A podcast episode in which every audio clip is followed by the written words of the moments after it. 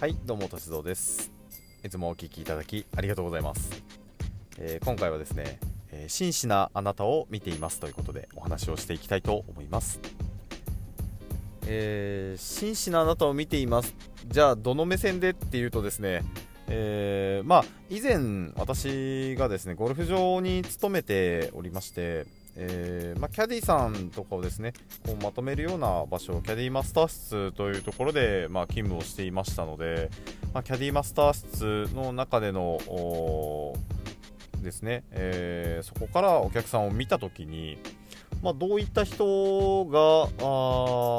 まあ、すごく紳士でかっこいいなって見えてるかとか、まあ、そういった目線でちょっとお話できればなと思って、えー今回このテーマにいたしました。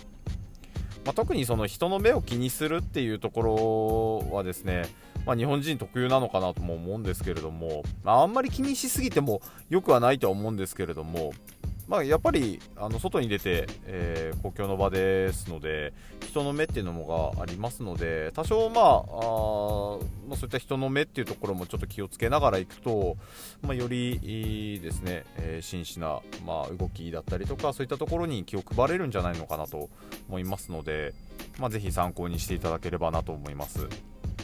えーまあ、私が勤務していたゴルフ場のですね、えーキャディマスター室からはですね、まあ、キャディーさんがですね、まあ、朝出勤してきてでそこからまあお客様にですねこうキャディーさんの仕事として、えーついていく時に、まあ、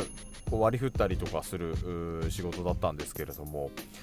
えーまあ、ゴルフ場にですねゴルフバッグをま預けて行かれる方っていうのもいらっしゃいまして、まあ、そういう方たちともですねこう何回も何回もこうお話をしていったりするとすごく仲良くなったりとかもするんですけれども、まあ、そういった中で本当にこう紳士だなって思うのがですね、えーまあ、当時私働いた時はもう20代前半でしたのでまだまだ本当にもうおなんでしょう若造といいますかあ若い、えー年だったんですけれども、まあ、来られてる方50代60代の方ですかね、えーそういった方たちがですね、まあ、今思っても本当にこうなんでしょう丁寧だったなっていうすごく丁寧に、え声をかけてくださったりとかですねえー喋りかけてくださったりとかそういったところが本当に印象に残っている方が多くてですね、まあ、中にはもちろんまあ、言ってしまえば横柄な方も中にはいらっしゃるんですけれども圧倒的にですね、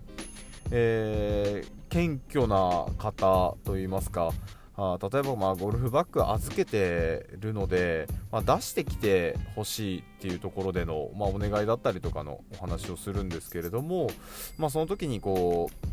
う、まあ、自分がですね、えー来て、まあ、俺の顔わかるだろお出してこいよっていう人ももちろんいるんですけれども。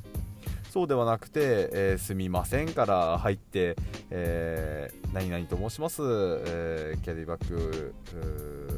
ね、お願いします。なんていう風にして、まあ、本当に、ね、30も40も年下の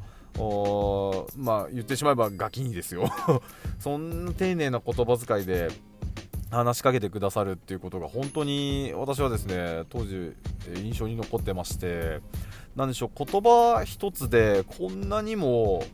その人の人柄っていうのが出るんだなっていうのをすごく感じたことがありまして、まあ、それがあ、まあ、そのゴルフ場で働いてた時ですね、えー感じたことであこういう大人になりたいなっていうふうに、えー本当に思いました。でまあそういうなんでしょう真摯なあなたを見ていますっていうちょっとねこうなんか上から目線なイメージになってしまうと申し訳ないんですけれどもまあ本当言えば見させていただいてますですね。なので、まあ、横柄な態度を取る方だったりとかは逆に言うとまあ反面教師じゃないですけれどもあこういうふうにはやっぱなりたくないなっていうふうにも思いますしただ、まあ、そういう方がですね、えーまあ、なんでしょ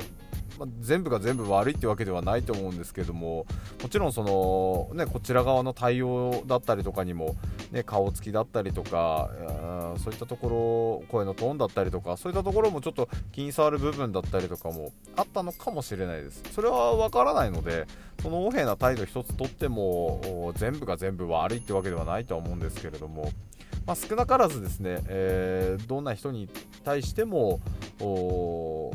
まあ、謙虚な姿勢でっていうところはいつまでたっても忘れたくないなっていうのは本当に思ってまして、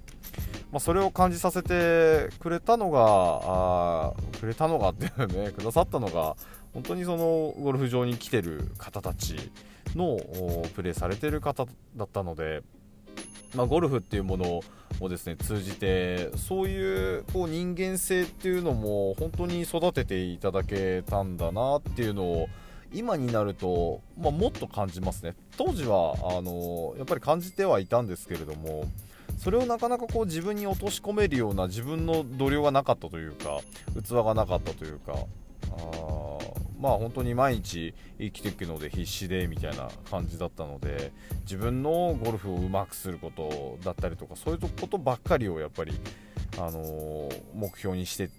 しまってたので、まあ、今思うともっともっとこう広い目線で、えー、ね、見れていけたらないけいけたらまた違ったのかなとも思うんですけど、まあ、その時があって今があるので別に、えー、それを悔いてるわけではないんですけれども。まあ、当時を振り返るとそういうですね真摯な方たちのおかげで、えー、本当に今があるんだなっていうのを感じているので、当にその、まあ、ゴルフっていうものには感謝してますしそのゴルフ場に来てくださってた方たちっていうのにも感謝してますし本当にいろんな方いい人に巡り合えたなっていうのが私の人生、まあ、これからまたどんどんといい人に巡り合っていくんだろうなとも思うんですけれどもまあ、本当にいろんな方たちがいる中で、まあ、そういうこう真摯な方たちがですねえー、まあ、私は本当に救われてますし人として成長させていただいているので、えー、ぜひですね、えー、まあ、この音声聞いてる方っていうのは本当に何でしょう私みたいなね、あのどこの誰かも、ね、こうよく分かってないような 感じでどういう経路でこの音声聞いてくださってるか分からないんですけれども、まあ、ぜひこの何でしょう聞いてくださってるのも何かの縁だとは思うので、え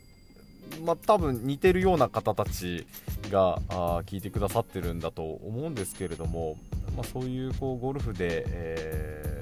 まあ、人間性っていうのがあ変わった私も1人なので、まあそれをこう今度は誰かに、ま伝えていきたいなっていう思いですね。からまあこういうポッドキャストっていうものを始めて、えー、話をしているわけなんですけれども、まあ、本当にまあ、少しでもですね、え